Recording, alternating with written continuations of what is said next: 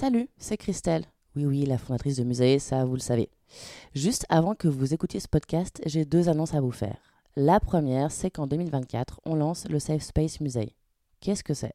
Des ateliers, des newsletters, des événements, des podcasts. Bref, en fait, c'est un espace de ressources et de solutions pratiques pour vous aider à prendre soin de votre santé mentale au quotidien. Les deux premières thématiques qu'on va aborder, ça va être les TCA et la dépression. Et pour vous proposer une information vérifiée, accessible et utile au quotidien, on s'est associé à deux personnes clés de la communauté scientifique.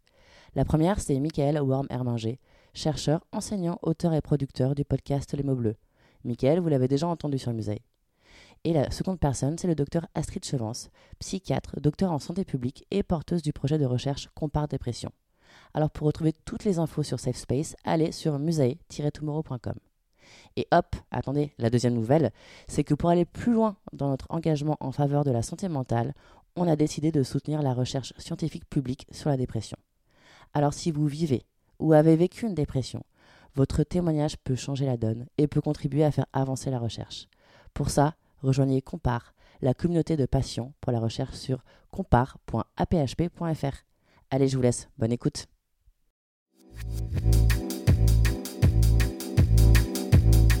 Salut, c'est Christelle, la fondatrice de Musae.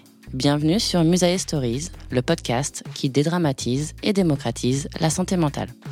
Ce que je veux faire ici, c'est partager un point de vue holistique, décomplexé, accessible à toutes et tous sur la santé mentale.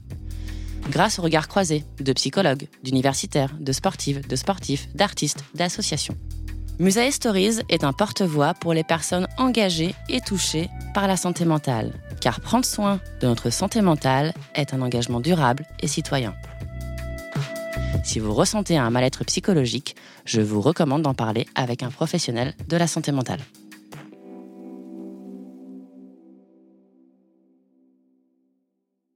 Bonjour, bonjour à toutes, bonjour à tous. Je suis contente de commencer euh, cette année, pour euh, celles et ceux qui écoutent les podcasts dans l'ordre, avec une thématique assez particulière et très importante qui nous touche toutes et tous, qui, est, qui sont pardon, les relations amoureuses. Vous allez me dire quel est le lien entre la santé mentale et les relations amoureuses Eh bien, il y en a un sacré paquet. Pour en parler, j'ai le plaisir euh, d'accueillir Claudia de Self Love Project. Comment ça va, Claudia? Ben, Ça va, Christelle.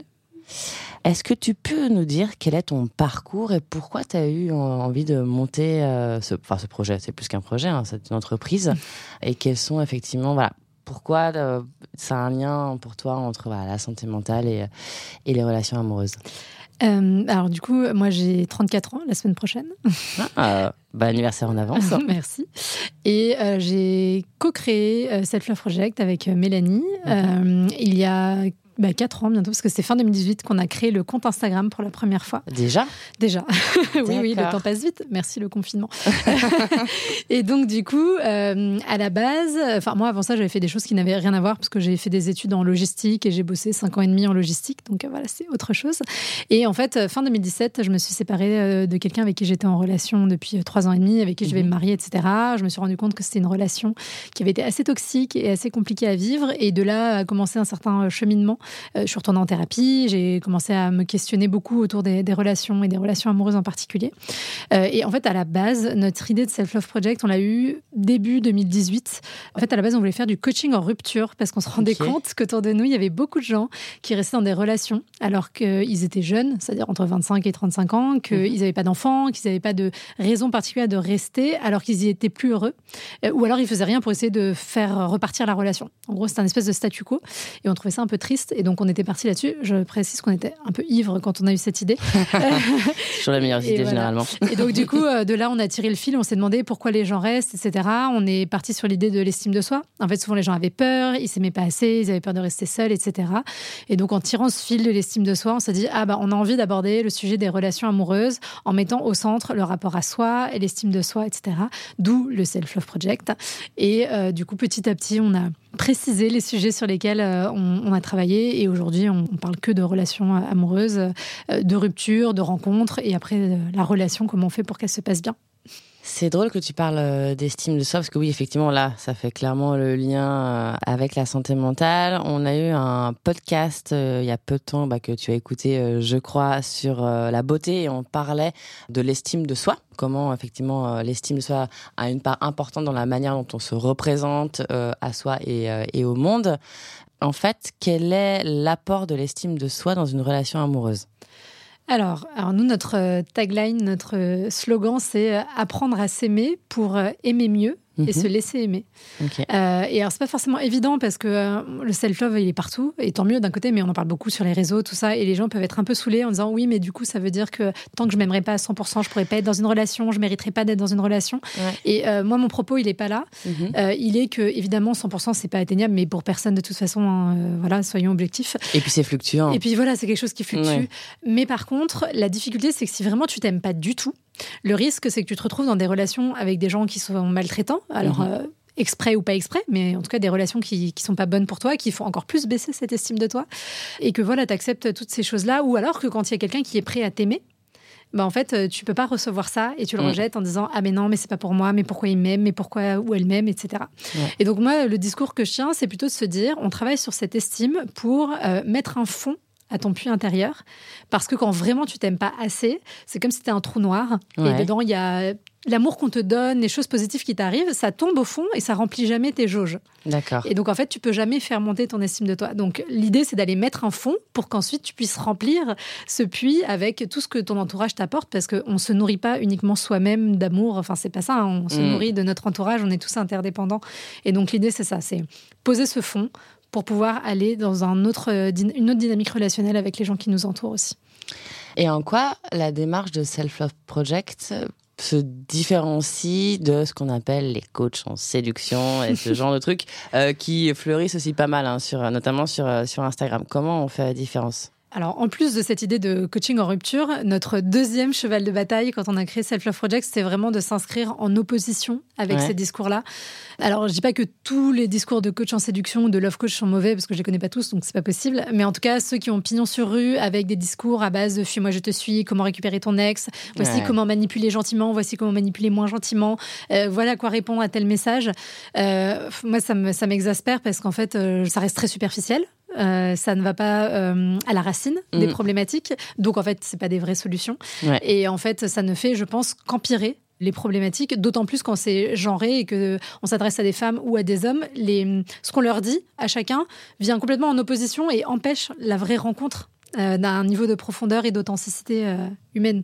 Et donc c'est dommage. Ouais, et euh, souvent j'ai l'impression que c'est extrêmement sexiste. Enfin, ouais, enfin généralement, ouais, la façon dont euh, les conseils euh, positionnent les femmes en des rôles effectivement de, de séduction mm. uniquement par bah, des attraits physiques.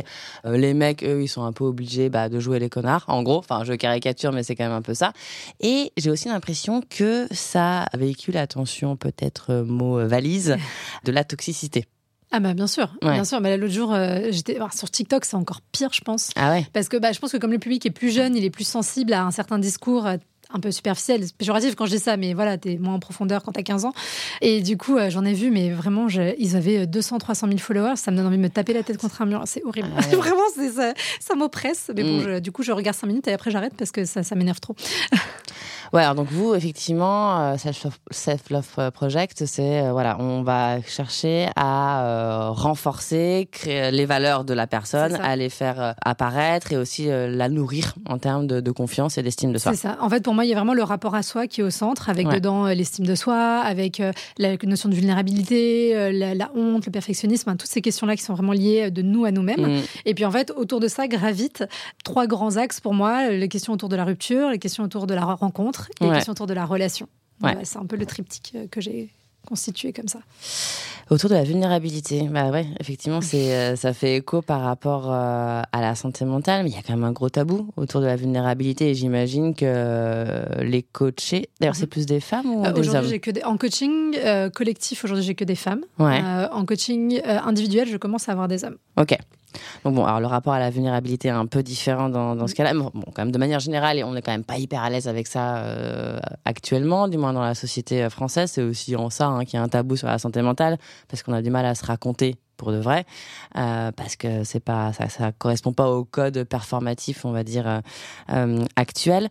Toi, quand tu reçois les coachés, mmh. lors généralement des premiers rendez-vous, dans quel état psychologique ou émotionnel elles sont? Euh, alors ça dépend, j'en ai qui arrivent juste après une rupture et donc là souvent c'est forcément compliqué pour elles. J'en ai, en fait, ça peut être un, peu ambivalent. C'est-à-dire que mhm. souvent, c'est des femmes qui ont très bien réussi dans leur carrière. Et oui, amicalement aussi, ça se passe très bien. Mais par contre, il y a cet euh, enjeu de la relation amoureuse qui reste un peu euh, mystérieux et très complexe pour elles. Et donc, euh, sur ce sujet-là en particulier, il peut y avoir un petit peu de. Alors, je sais pas si désespoir, c'est un mot un peu fort, mais pourtant, pour certaines, c'est ça, parce qu'il y a beaucoup de mm. croyances très fortes à base de j'y arriverai jamais, je rencontrerai jamais personne. Et donc, effectivement, sur ce sujet-là, très précisément, beaucoup de. Moi, ce que j'appelle un peu le burn-out émotionnel, des fois mm. aussi euh, ras-le-bol. Voilà, Je pense c'est le bon mot. Ok. Et quelle place vous vous donnez aux applications dans votre coaching? Parce que hum, moi, j'ai fait une newsletter euh, sur les apps de rencontre euh, et, la santé mentale il y a quelques mois de cela. Et en fait, euh, on est très très nombreux et nombreux à être à être sur les applis. 83%, c'est une étude faite par Once, donc appli appli de rencontre, qui a été faite en 2020. Et 67% des célibataires, ils passent jusqu'à 4 heures 4 heures par semaine. Et pourtant, il y a de plus en plus de gens qui sont mécontents, en fait. Mm. Et donc, du coup, qu'est-ce que vous faites de ça? Enfin... Bah alors, nous, les applications, on, on, les recommande, entre guillemets, à nos coachés après le coaching. Parce qu'en fait, le, le coaching, c'est pas du tout comment bien utiliser les apps, encore une fois. Hein, c'est vraiment le rapport à soi. N'importe quel outil, si tu sais pas bien t'en servir ou que tu arrives dans les mauvaises conditions, de toute façon, t'en feras pas quelque chose d'utile. Euh, et donc, vraiment, l'idée, c'est de se dire, les applications, c'est un outil comme un autre, avec plein de défauts. Et je vais pas dire le contraire. Il y a plein de problématiques, du ghosting, des machins, mm. des, des comportements inappropriés. C'est une réalité. La question, c'est comment est-ce que, déjà, on travaille sur soi pour euh, se préparer à la rencontre et pouvoir l'accueillir quand elle se présente, app ou pas app d'ailleurs. Et est-ce qu'on fait un bon usage de cet outil, ah, c'est-à-dire un usage qui n'est pas chronophage, un usage mhm. qui est pas justement qui nous paie pas trop mal, etc. Et donc euh, là-dessus, on avait développé un petit programme euh, qui s'appelle The Good Swipe, justement pour apprendre à bien swiper. Et typiquement, tu vois, sur la, question du temps, nous, ce qu'on recommande, c'est pas plus de trois fois 20 minutes par semaine de swipe. Voilà. En fait, ah, il faut pas beaucoup. Non, mais en fait, ben non, mais parce que fait, sinon tu tombes dans un espèce de trou noir euh, et c'est l'enfer. Et c'est là où tu, en fait, ça devient un espèce d'automatisme. Et en fait, t'es en train de swiper alors que t'es sur Netflix ou que tu fais autre chose. Et, et en fait, ça te, ça renforce cette impression que ça fonctionne pas. Et du coup, je pense que tu vois, il y a vraiment une question, et c'est pas facile. Hein. moi, je suis la première, ça fait deux ans que je vais me mettre au sport, j'ai toujours pas commencé. deux ans, 20 ans. Donc, je, sais que l'autocontrôle, c'est pas un truc, euh, je sais pas, genre, ouais, moi, j'ai trop réussi. Mais c'est vraiment essayer d'avancer vers un usage en conscience. Alors, moi, c'est le mot euh, en conscience que j'utilise tout le temps euh, avec mes coachés, quel que soit le sujet, mais voilà, d'essayer de, moins faire les choses par automatisme ou par habitude, ou on sait pas trop pourquoi, mais voilà, d'être en conscience de ce qu'on fait. C'est trois fois 20 minutes et au moins c'est cadré.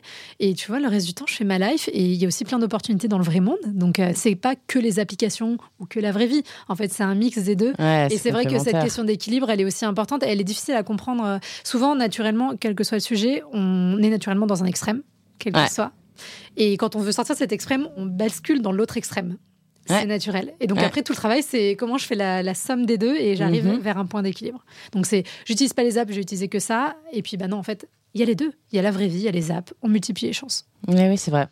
En fait, ouais, c'est un usage raisonné, effectivement, les apps. Et quand tu es sur les apps, tu es sur les apps aussi. Tu pas, t'es pas en train de euh, mater Netflix. Exactement. Euh. C'est, pas forcément 20 minutes d'affilée, mais en tout cas, euh, voilà, tu te mets là, tu regardes, tu mm. regardes vraiment les profils, tu lis vraiment les profils.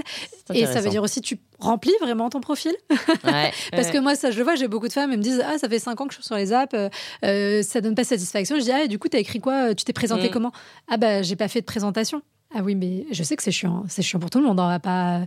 Mais il faut le faire. Parce qu'en fait, tu peux pas demander aux autres de jouer un jeu si tu le joues pas. C'est hypocrite. Et du coup, il faut s'y donner à fond. Et pour se donner toutes les chances, tu vois, c'est juste ça. Et après, du coup, pouvoir aller chercher des profils qui sont remplis, qui te semblent sympathiques et qui te donnent envie de swiper, pas juste parce qu'ils ont une belle gueule, mais parce qu'ils ont l'air intéressants. Mm. Ouais, faut, faut la jouer fair play en fait. C'est ça, exactement. Ouais. Quand tu joues, tu joues. Enfin, tu joues. tu es vraiment effectivement sur, euh, sur l'app et tu te concentres euh, sur les personnes avec qui tu es en train de discuter ou avec qui potentiellement tu vas matcher. Et ouais, ouais, tu peux pas demander aux personnes d'avoir un mm. profil rempli si toi-même tu joues pas le jeu et que tu as mis euh, deux photos, dont une euh, flouté euh, au fond à gauche dans un brouillard. C'est ça. C'est ça. Et du coup, et après, il faut aussi s'écouter. Même en faisant tout ça, il peut y avoir des moments où on a moins d'énergie, du coup, c'est difficile. Et ben, on a le droit de mm. relâcher pendant un temps. Mais tu vois, c'est pareil. Relâcher pendant un temps, ça veut pas dire mettre les apps à la poubelle pour toujours. C'est toujours essayer de trouver l'équilibre. C'est difficile. Hein, c'est le travail d'une vie.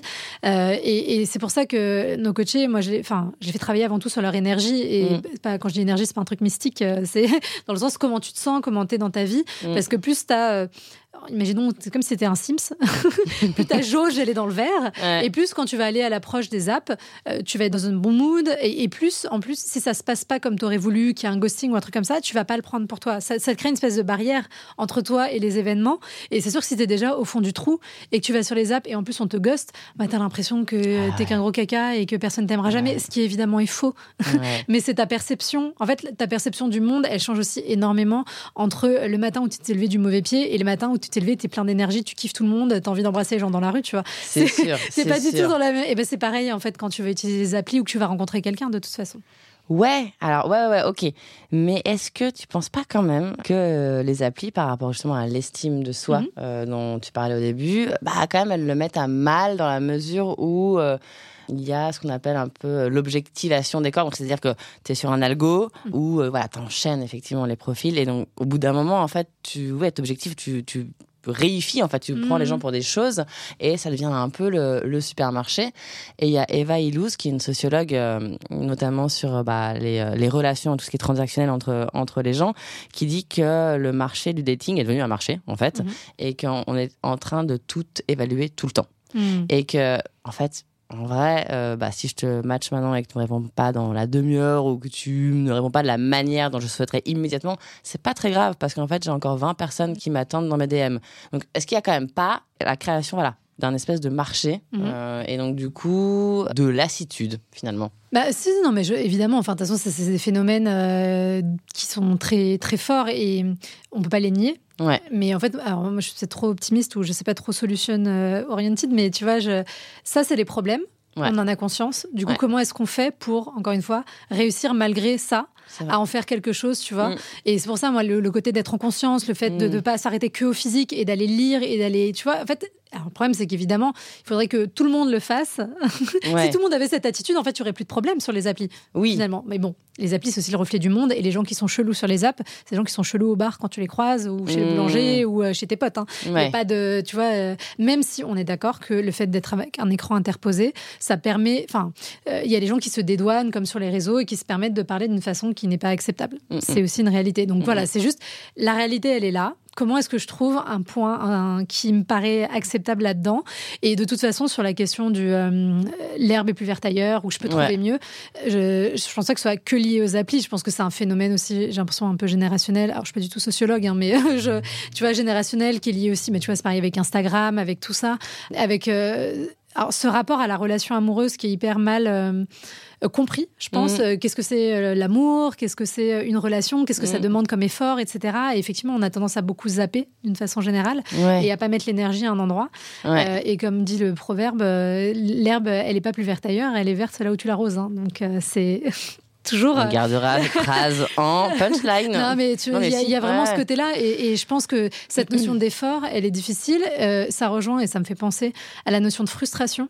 Euh, tu vois qu'on et je pense que dans notre génération, on se frustre très rapidement. Alors, mhm. est-ce que c'est parce qu'on a eu beaucoup de choses? Et tant mieux, on a été privilégié au, global, parce qu'en plus, on est dans un rapport au temps. Enfin, tout va très vite. Il y a beaucoup de contenu, il y a beaucoup de choses. Et du coup, Là, au-delà de ces problématiques qui sont sociales, moi, ce que j'interroge, pour ceux qui ont la possibilité de le faire aussi, parce que je sais que tout le monde ne peut pas, euh, c'est de se questionner sur sa propre gestion de la frustration et comment est-ce qu'on peut apprendre à lâcher un petit peu prise et à prendre du mmh. recul, tu vois, par mmh. rapport à ça. Et moi, je trouve que la question de la gestion de la frustration, elle est hyper centrale dans les relations humaines et amoureuses en particulier. Et des fois, on est frustré, bah, c'est comme ça. Ouais. c'est pas grave. tu vois, et c'est comme si toutes les émotions désagréables, elles devaient être euh, évacuées systématiquement, ne devaient pas exister. Bah non, des fois, on va pas bien, des fois, on est frustré. Bon, bah ok, et puis demain, ça ira mieux, c'est pas grave. Ouais.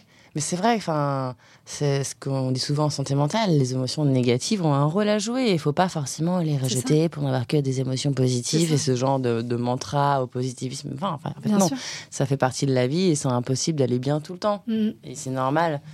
Mais ce truc de frustration aussi, euh, je sais que moi j'étais sur les apps euh, à un moment donné, euh, il y a aussi ce truc où quand tu réponds pas tout de suite à certaines personnes, tu te fais enfin directement soit insulter, soit tu reçois des, des, des, messages du type Ah, bah tu ne t'intéresses pas à moi, ou je vois que tu as autre chose à faire ce genre de comportement, quand même, ça fait flipper. Ah, mais, c'est très, mais très infantile, en fait. Mais en fait, la plupart d'entre nous, on sommes encore des grands enfants, euh, même à 30 ans mm. passés, euh, sur la capacité à gérer nos émotions, en fait. Il y a un vrai sujet sur le non-apprentissage de la gestion. Et quand j'ai gestion, encore une fois, ce que tu disais, c'est pas faire disparaître le négatif, mais c'est apprendre à accueillir euh, toutes ces modalités. Mm. En fait, j'ai envie de te dire, par rapport à ça, c'est sûr que c'est pas très agréable à recevoir, hein, c'est clair. Mais il faut vraiment le voir.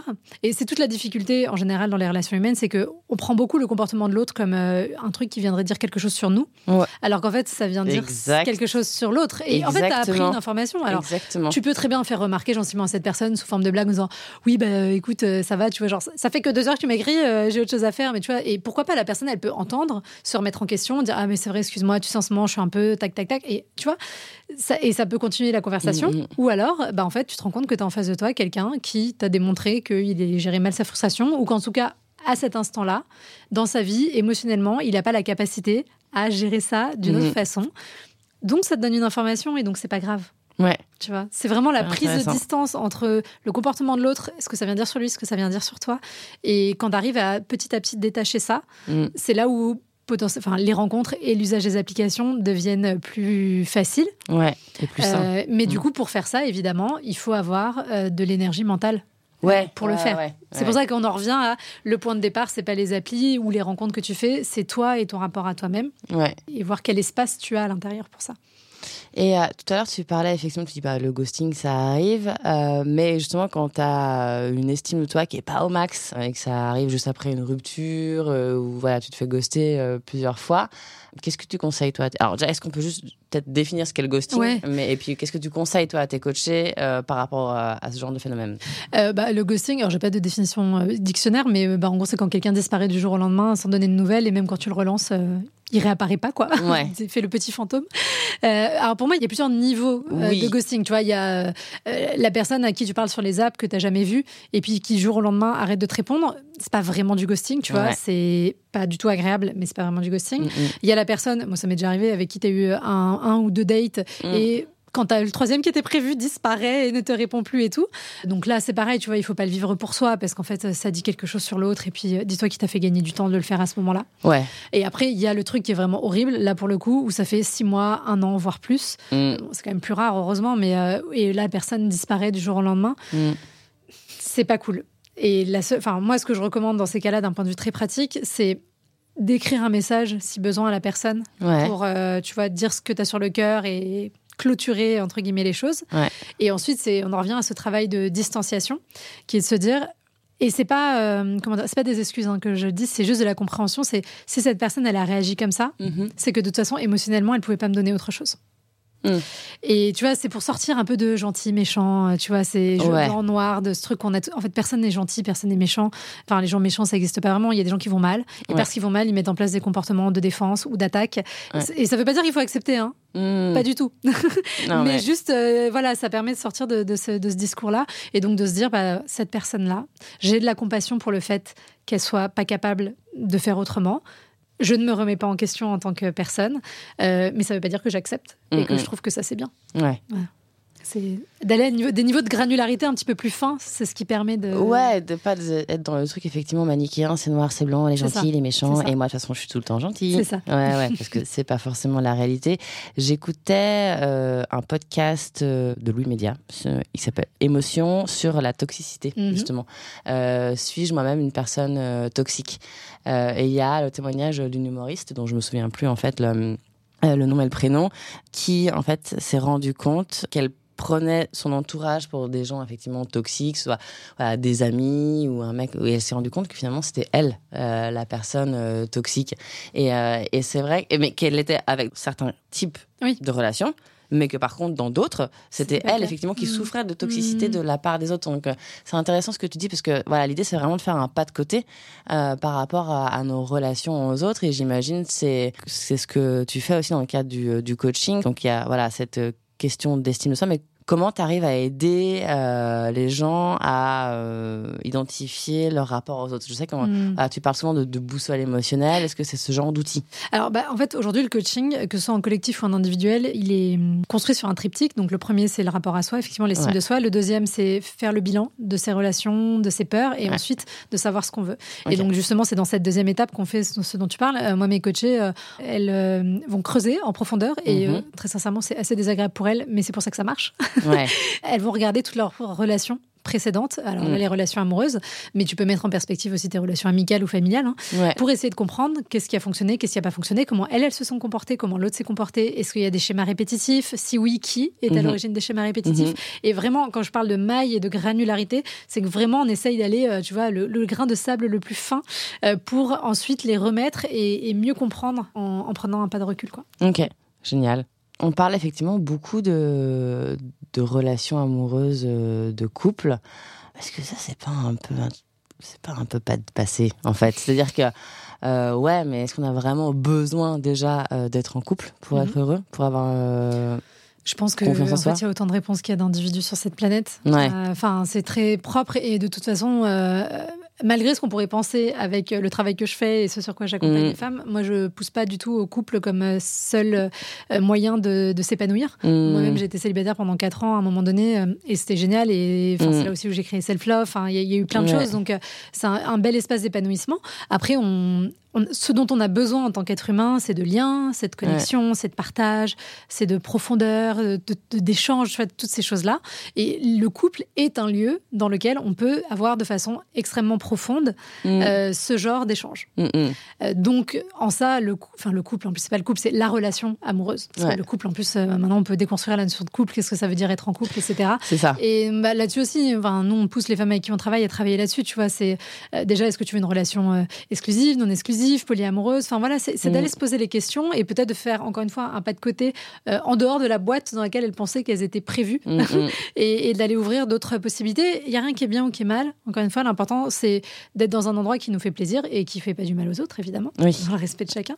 Mais voilà, mais je comprends très bien les gens qui n'ont pas du tout envie de relationner euh, d'un point de vue amoureux ou d'être en, couple établi, en partenariat de vie. Moi, je dis plutôt que couple. Tu vois, je trouve que c'est plus euh, voilà. Et je comprends les gens qui n'ont pas envie de ça. Je comprends les gens qui préfèrent enchaîner les relations euh, d'un soir. Je, comprends aussi ceux qui ont envie de créer ce lien avec euh, une personne, tu vois. Je pense que, en fait, l'important, c'est de faire les choses pour les bonnes raisons. Enfin, c'est d'écouter ton désir, tu vois, mm. et de pas faire en sorte que ce soit ta peur qui domine. C'est-à-dire que si c'est ta peur qui te pousse à être en relation, en couple, bah, il faut peut-être aller interroger et comprendre ce qui se passe. Si c'est ta peur qui te pousse à enchaîner les plans cul, bah, peut-être qu'il faut aller comprendre pourquoi. Si c'est ta peur qui te fait rester seule, en mode, moi j'en ai souvent des femmes qui viennent me voir, j'ai lâché l'affaire, j'ai abandonné, de toute façon, ça m'arrivera jamais et tout. Mm. si elles ont vraiment envie d'être seules et tout, enfin, d'être célibataires, il n'y a pas de souci. Mais par contre, si c'est un peu un, un choix par défaut parce qu'elles ont l'impression qu'elles pourraient pas avoir autre chose, bah, je trouve que c'est un petit peu dommage de lâcher, lâcher le truc, surtout quand tu as 35-40 ans et que tu as encore un paquet d'années à vivre, je leur souhaite, et qu'il y a des possibilités peut-être de faire autrement. Oui, ça c'est un peu ce que tu disais en intro, c'est quand elles sont dans un état émotionnel un petit peu de désespoir. C'est ça. Finalement, quoi. À force, euh, à force de, d'avoir eu des mauvaises expériences ou euh, pas le bon rapport aux applis ou ce, genre de choses. Mm. Et après, euh, on part tous d'un point différent. Euh, on a tous une histoire familiale qui est différente, on a tous une personnalité qui est différente, des facilités ou des non-facilités dans la vie. Donc évidemment, euh, on peut pas hypocritement dire ah ben on va tous arriver exactement au même point. Mm. C'est pas c'est pas possible, mais en tout cas, je, pense que c'est accessible avec un travail plus ou moins long pour chacun d'aller vers des relations qui sont plus saines et plus apaisantes, euh, quoi qu'on mette dans ces relations-là. Toi, toi, ta, formation, c'est quoi par rapport euh, justement à la santé, à l'accompagnement? Qu'est-ce que tu as fait Alors moi, j'ai fait une formation de coach classique, euh, life coach, euh, voilà, qui a duré quasiment un an. Et après ma formation, bah, là, c'est l'accompagnement depuis bientôt trois ans, de, parce que je, je sais plus, enfin, entre le collectif et l'individuel, j'ai dû accompagner presque 300 femmes là sur les deux dernières années. Donc ça commence à faire ah, du C'est énorme. ah ouais, ouais. Donc, enfin, juste sur le coaching et en plus, il y a les formations et tout ça. Donc, euh, ouais, ça commence à faire euh, pas mal de gens. Et après, euh, moi, je lis beaucoup. Après, moi, je suis moi-même en thérapie depuis des années. Donc, après, c'est aussi là le coaching qu'on a en rencontre aujourd'hui, c'est le, fruit de mon propre cheminement, de mes propres questionnements mmh. que j'ai transformés. Et voilà. Après moi, je suis pas thérapeute et c'est pas du tout comme ça que je me présente. Et, moi, quand les gens arrivent sur Instagram et me disent ça va pas, je suis en souffrance, la première question que je pose, c'est toujours est-ce que tu as déjà été voir un psy ou pas? Et en fonction de ce qu'on me répond, bah, je, je, vois. Parce que pour moi, la thérapie, c'est la thérapie, le coaching, c'est le coaching. C'est deux choses qui sont extrêmement complémentaires. Et je le vois parce que dans les femmes que j'accompagne, j'en ai à peu près la moitié qui sont en thérapie ou l'ont été, et la moitié qui n'ont jamais fait de développement personnel. Et même celles qui ont fait des fois 10 euh, ans, 15 ans de thérapie, elles, elles y trouvent autre chose dans le coaching. Ouais, c'est euh, complémentaire. C'est complémentaire. Donc euh, c'est ça qui est, qui est intéressant. Et toi, tu les conseilles? Parfois, quand tu vois qu'il y a des éléments de blocage au fil d'un coaching, est-ce que tu, voilà, tu conseilles euh, d'aller voir un ou une thérapeute? Moi, j'ai, oui, bah, pour celles qui n'ont jamais commencé, effectivement, il y a des fois, on met le doigt sur certaines choses, mm. où là, on commence à basculer dans le cadre de la thérapie. Là, je leur dis, bah, quand tu te sentiras prêtre, ce sera bien peut-être bah, de, faire cette démarche et d'aller creuser ça plus attentivement en thérapie. Ouais.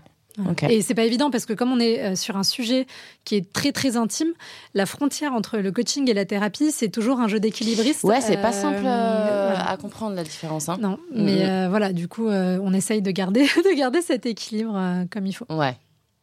Moi, je dirais qu'en fait, parce que je ne suis pas psy non plus, je le rappelle, mais qu'en fait, ouais, la thérapie, c'est plus un travail d'analyse, d'introspection, mm. de recul par rapport à ton enfance, par rapport à, à certains éléments importants de ta vie, à ta façon d'agir au quotidien selon des, schémas, des patterns, etc.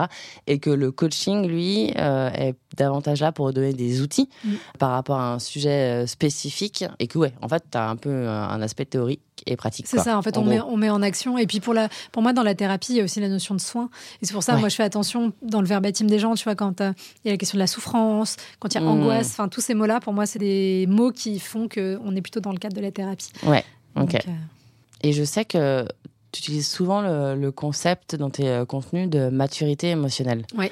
Euh, et je trouve ça hyper intéressant parce que moi-même, effectivement, j'ai été dans, dans, ce genre de dynamique à une époque, peut-être que je le suis encore, peu importe, de ce truc de se dire que l'amour, c'est facile que la rencontre mm. c'est facile, que en fait bah euh, le coup de foudre ça existe et ça t'arrive comme ça, bam, euh, au coin de la rue, au détour d'un bar, au détour d'un regard et que ouais, voilà, c'est l'amour fou et c'est parti pour le show quoi. Mm. Alors que euh, et c'est ce qu'on te vend souvent hein, dans les films, un peu moins les séries quand même, mais on t'a quand même pas mal vendu dans la pop culture pendant un certain temps. Mm. Est-ce que ça, ça joue pas un peu contre nous?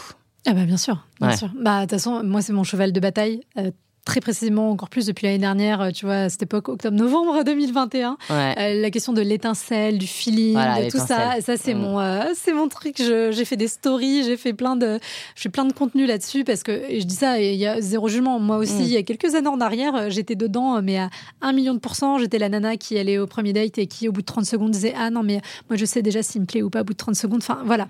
Donc, évidemment, c'est beaucoup lié à, comme tu dis, à la pop culture. Mm-hmm. Et pour moi, ça, c'est la dans mon travail, je vois vraiment deux aspects. Il y a la dynamique personnelle, donc qui est liée euh, malgré tout à la psychologie de l'individu, à son histoire, etc. Mhm. Et puis il y a la dynamique euh, sociale. Tu vois, bah, ce que racontait Vailouz, toutes ces choses-là qu'on ne peut pas. On est dans une société et les deux, pour moi, les deux euh, se nourrissent. Alors souvent, il y a une opposition. Les sociologues disent c'est social et les psychologues disent c'est psychologique. Bon, moi, je suis pas trop. J'aime bien les mélanges, donc moi aussi. bien je tout suis le monde. plutôt en de cette école. Bah, en fait, c'est les deux. Enfin, bah, les individus font partie de la société et la société influe les individus. Donc, du oui, coup, oui, oui. il y a une inter interdépendance là-dessus. Et donc, effectivement, sur l'aspect social, mm. la notion du couple dont on parlait tout à l'heure, et là aussi la, vision de l'amour avec ce truc euh, très romancé, très euh, ça arrivera d'un coup, ou alors il faut que je le convainque, il faut que je lui montre, tu sais, parce que souvent c'est le bad boy, et puis du coup il devient gentil parce que t'es là. Tout ça, ça infuse complètement notre vision des, relations et de l'amour. Et moi, je vois que ça joue. Euh, je pense qu'un tiers des femmes que j'accompagne, elles ont, enfin, leur problème principal, c'est à ce niveau-là. D'accord. Et c'est ce truc-là qu'il faut aller travailler et, mm. déconstruire. Et du coup, c'est là où on arrive au troisième pilier du coaching, où on travaille sur qu'est-ce que tu veux, qu'est-ce qui est vraiment important pour toi dans une relation. Et puis aussi comprendre c'est quoi euh, un partenariat de vie, si c'est ce que tu désires, qu'est-ce que ça implique comme réalité, euh, pour grandir en fait, sortir de cette vision qui est adolescente et, hum, qui finalement est toujours déceptive parce qu'en fait tu vis dans ta tête et que ce hmm. qui est dans ta tête sera toujours plus merveilleux que la réalité de ce que tu peux avoir. Parce qu'en fait toi tu n'as qu'un être humain avec ses propres limitations et euh, que, comme toi quoi et ses imperfections et donc il y a forcément des moments où il t'énervera, euh, il sera un peu décevant et puis hmm. voilà, c'est pas grave. Oui. Ouais, ouais. Alors, il y a, y a, ça. Euh, après, il y a aussi la notion quand même de ouais, de passion. Alors, je sais pas, pas forcément de passion, mais tu vois, de trucs effectivement d'attirance un Bien peu sûr. inhérente Bien et que sûr. tu dis ouais, en fait euh, s'il y a pas ça, ça va pas marcher. Je, Ouais, je mais- dis ça parce que je suis comme ça. hein, mais voilà, pour Bah, en dire. fait, pour moi, cette euh, vision-là, et encore une fois, je dis ça sans jugement parce que j'y étais pendant longtemps, hein, c'est une vision euh, qui veut de la certitude. En fait, c'est-à-dire que si tu t'accroches, alors, enfin, surtout sur la phase de rencontre, si tu Ouais. t'accroches au fait que ça, ça- que ça aille très vite, que ça prenne très vite, c'est parce qu'au fond de toi, tu veux être en contrôle, euh, tu veux être sûr que ça fonctionne. Et donc, du coup, le fait que ça s'imbrique très Ouais. rapidement, tu dis, c'est bon, c'est sûr, c'est lui, ou c'est sûr, c'est elle. Mm, mm. Et ça te donne une illusion de certitude. Mais c'est une illusion. Ouais. Parce qu'en fait, une relation, elle doit être confrontée à un quotidien pour voir si ça peut fonctionner dans le cadre d'un partenariat de vie. Mm. Si, encore une fois, si c'est ce que tu désires, il faut se confronter à la réalité de l'autre. Et donc euh, voilà, c'est pour ça que ça, c'est aussi quelque chose qu'il faut qu'il faut travailler et qu'il faut complètement euh, qu'il faut complètement déconstruire et qu'une relation, enfin, il y a l'état amoureux où on est souvent dans la Mhm. passion, euh, etc. Et puis après, il y a l'amour. Et l'amour, Ouais. c'est, un- en fait l'état amoureux, c'est quelque chose que tu subis. Par définition, la passion, c'est passif. hein. Je suis Ouais. là, ça me tombe dessus. Ouais. Et l'amour, c'est quelque chose que tu construis. Et donc, c'est un verbe d'action, c'est c'est des choix, c'est choisir de dire euh, j'aime cette personne, même si aujourd'hui elle m'a cassé la tête. Mm. Euh, et c'est souvent aussi, on confond, et c'est là aussi le parallèle, je pense, passion-amour, Ouais. c'est que on pense que c'est parce qu'on aime quelqu'un qu'on fait des actions en conséquence, Ouais. mais c'est parce qu'on fait des actions que l'amour peut naître Oui. et qu'ils se, ils se fondent, tu vois. Et donc vraiment, c'est de sortir de cette passivité et finalement d'une forme euh, qui nous amène dans une forme d'impuissance. Ouais. Parce qu'on est là en train de subir, on fait rien. Ah bah oui, mais ça, ça, Ouais. ça a encore pas fonctionné. Bah oui, mais qu'est-ce que t'as fait Ouais. Euh, et comment, comment ça se passe tu vois? Ouais, ouais. Et donc, du coup, ouais, ça induit une fatalité euh, devant laquelle tu es complètement euh, impuissante ou impuissant. Et c'est ça aussi qui te plombe, qui te plombe. Alors que je trouve ça hyper euh, intéressant et, et positif de dire, ouais, enfin, l'amour, c'est quelque, enfin, c'est, c'est l'action que tu mets dans quelque chose, quoi. C'est ça. Et c'est génial. C'est normal qu'au début, il y ait une phase comme ça un peu plus envolée. Un petit peu, c'est la phase d'attachement. Donc, c'est Ouais. c'est- Mais en fait, si tu as conscience qu'à un moment donné, ce sera plus comme ça, Mm. c'était une période euh, qu'elle tu pourras repenser avec plaisir, Mm. tu vois.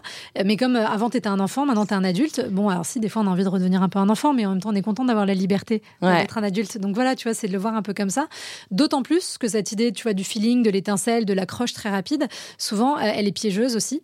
Au-delà du fait qu'elle te met dans l'idéalisation, c'est que tu vas pas regarder la réalité de ce que tu as en face de toi et tu peux te retrouver à relationner avec des gens qui te correspondent pas forcément. Mm. Et c'est comme ça que tu te manges un mur trois mois, six mois ou un an plus tard. Ouais. Trop bien. Génial.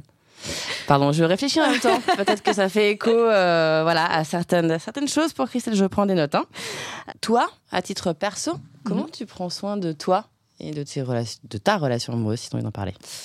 Euh, de moi, ces derniers mois, franchement, je suis pas un exemple. Ouais. Mais j'ai des objectifs pour 2023, tu vois. Euh, J'essaye. Enfin, moi, j'ai tendance à être très perfectionniste et comme Ouais. beaucoup de gens, tu vois, à fixer des objectifs qui sont inatteignables, alors que Mm. c'est ce que j'apprends à mes coachés. que C'est pas ça qu'il faut faire parce que si tu vises la montagne, tu n'avances jamais. T'es Ouais. bloqué en bas du mur. Ouais. Donc euh, l'idée, c'est vraiment de découper en petites actions faisables. Et moi, je dirais d'essayer de trouver des, des petits gestes au quotidien déjà qui t'apportent de la joie, Mhm. mais aussi d'être plus en conscience des choses qui existent déjà dans ton quotidien et qui t'apportent de la joie. T'as pas toujours plus à faire factuellement, Ah. mais être plus en attention, tu vois.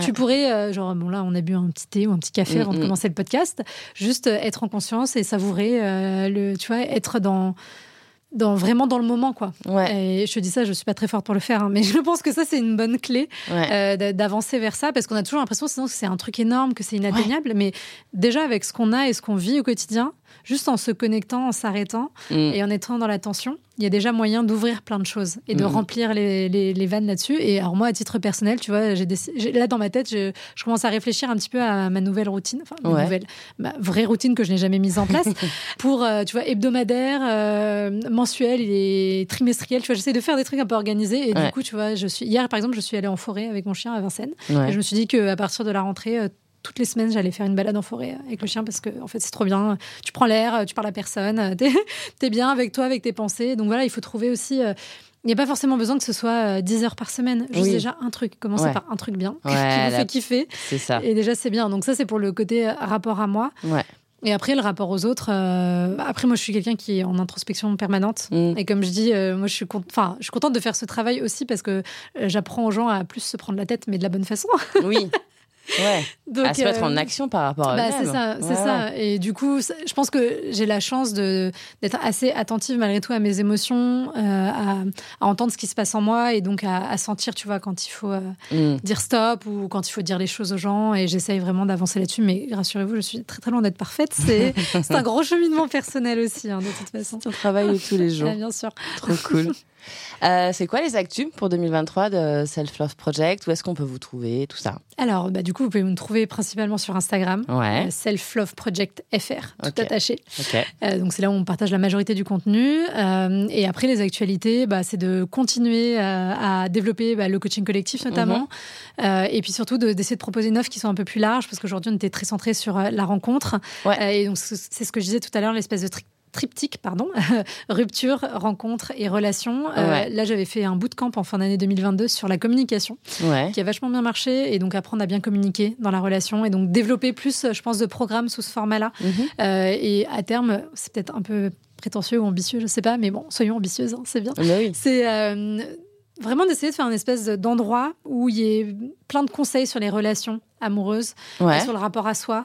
Euh, vraiment une espèce d'école. Alors, je sais pas si c'est une école de l'amour, mais en tout cas, euh, une, école, une école des relations au sens large pour aider les gens et les guider mhm. sur tout ce cheminement à la fois intérieur et extérieur avec les autres. Ça, serait Génial comme idée. J'adore. Trop bien. Bon, bah écoute, merci beaucoup euh, Claudia pour ce moment. Merci Christelle. Merci pour ce moment. J'ai dit cette phrase. Euh, et ben voilà, je vous invite effectivement à aller consulter euh, le compte, euh, le compte Insta. Et, et puis je souhaite une bonne année à celles et ceux qui écoutent en janvier ce podcast. Bonne année. Salut. Si vous ressentez un mal-être psychologique, je vous recommande d'en parler avec un professionnel de la santé mentale. À très vite.